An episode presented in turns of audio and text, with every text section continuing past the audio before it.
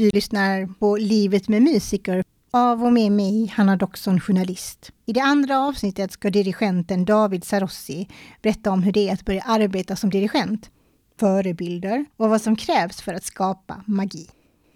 Då började jag jobba med till exempel Öresunds unga symfoniker, en ungdomsorkester. Vi gör väldigt många roliga konserter på Malmö Live till exempel. Vi pratade precis om att vi ska förmodligen vara i Domkyrkan eh, i Lund och spelar Mendelssohns reformationssymfoni på deras. Jag tror Domkyrkan fyller 900 år i år. Reformationen fyller 500 år nästa år. Så vi ska göra en sån jubileumskonsert där förhoppningsvis så med dem började jag jobba med Malmö symfonietta, nu Kristianstad symfoniker och jag ska nästa säsong till Lunds stadsorkester. Allting är så projektform, så allting är, um, vi planerade längst fram det som jag vet.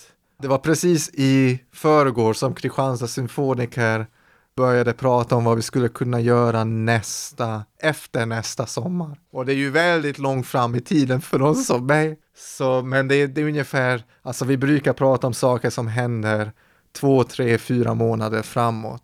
Men alltså det är ändå häftigt, för att som du säger, om du kom ut därifrån den utbildningen ändå bara för några månader sedan, som det låter i tidsperiod, kontra hur lång tid du utbildat dig, och sen få göra så mycket saker. Man måste vara på rätt plats vid rätt tid. Till exempel Öresunds unga symfoniker, jag hade ren tur. Jag träffade, hon heter Kerstin Karlsson, hon som organiserade. Jag träffade henne för ett par år sedan, vi kände inte varandra sedan innan. Och när jag kom tillbaks, jag kom tillbaks utan någon plan att vad ska jag göra? Och en dag så ringde jag henne och så sa jag att ja, minns du mig? Vi träffades för några år sedan och vi pratade om att jag skulle kunna dirigera en ungdomsorkester. Så sa hon att vad bra att jag ringer därför att den dirigenten som skulle ha haft orkestern Precis dagen innan så sa han alltså att han kan inte vara med. Sa upp sig eller hade an mycket annat för sig. Så vad bra att jag precis ringde den dagen för just nu letar hon efter någon. Alltså det är ju det att hade jag ringt två dagar innan så hade jag fått en väldigt annan svar. Hade jag ringt en vecka senare hade hon säkert hittat någon annan tills dess. Samma med symfoniettan. Jag, det var de som kontaktade mig och, och behövde en dirigent.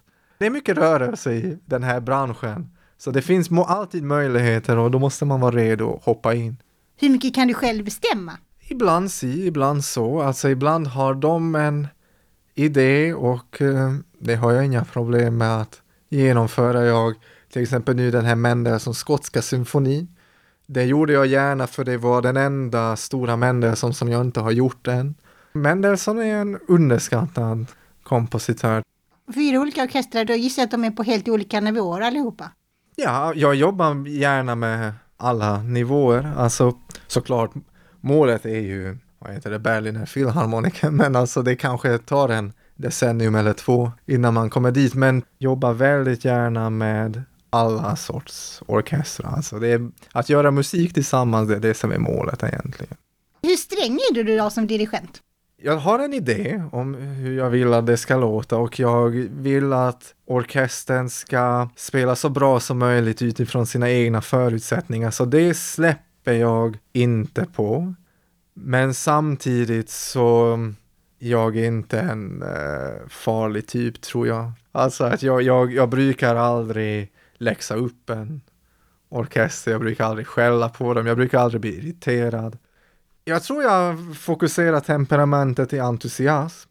Och i, eh, när det är någon strul med telefonen eller datorn, då, då kan jag ta ut mina irritationer. Ja, precis. Dirigenter är ju kända för att ha liksom temperament och det nästan brukar vara underförstått att man får ha lite. Ja, men eh, det är också old school. Inte för att vi inte finns tecken på att vi börjar gå tillbaks till det. Det är fler och fler dirigenter som är mer och mer auktoritära. Jag tror det ligger i tidsandan att folk eh, tycker mer om auktoriteter nu än vad de gjorde för 10, 20, 30 år sedan. Jag vill gärna stå för en... Det ska vara musikbaserat, alltså att det, det är musiken som är nummer ett och, eh, och så vill jag få det att låta bra genom att inspirera folk istället för att piska dem fram till det. Men på det sättet tror jag att svensk pedagogik är väldigt bra. Det måste komma inifrån. Alltså det är inte en dirigent utifrån som ska läxa upp någon. Utan man måste ge en bra förebild som de själva måste känna att de måste leva upp till. Har du känt ibland att du har valt ett för svårt stycke? Jag är alltid tvärtom, jag är alltid optimist. Jag brukar alltid ge, jag, jag brukar vara den som ger det som är svårare än vad de tror att de klarar av. Och till slut brukar det alltid lösa sig rätt bra. Jag tar hellre någonting som är lite för svårt och lite för stort, men är kul att göra. Men samtidigt, man ska ju varva det också med någonting som, till exempel den konserten vi hade nu. Det var ju först Mendelssohns skotska symfoni var ju en stor uppgift för Malmö Symfonietta som de övade väldigt eh, bra på. Alltså de satte in sin själ i att lära sig den. Men sen växlade vi upp det med Grieg som var lite lättare och vi behövde inte repa så mycket och då kunde alla slappna av i alla fall en halvtimme varje repetition. Att vi tar någonting som är lite lättare att spela. Så det inte bara är blod, svett och tårar hela säsongen. Men vilka dirigenter ser du upp till idag? Ja, det är en bra fråga. Jag brukar gilla folk som är döda oftast. Men alltså förr i tiden jag tyckte om Bernstein var min favorit nummer ett.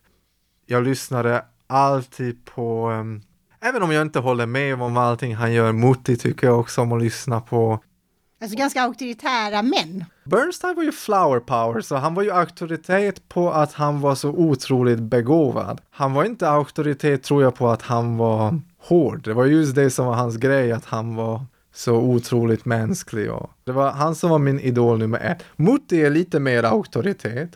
Det är så här det ska vara och gillar du det inte så finns det andra orkestrar att spela i. Jag, jag inspireras ofta av de som jag eh, eh, ser lite runt omkring mig. Jag ser många som jobbar väldigt bra. Man kan, lära, man kan alltid lära sig någonting av kollegor som jobbar runt omkring.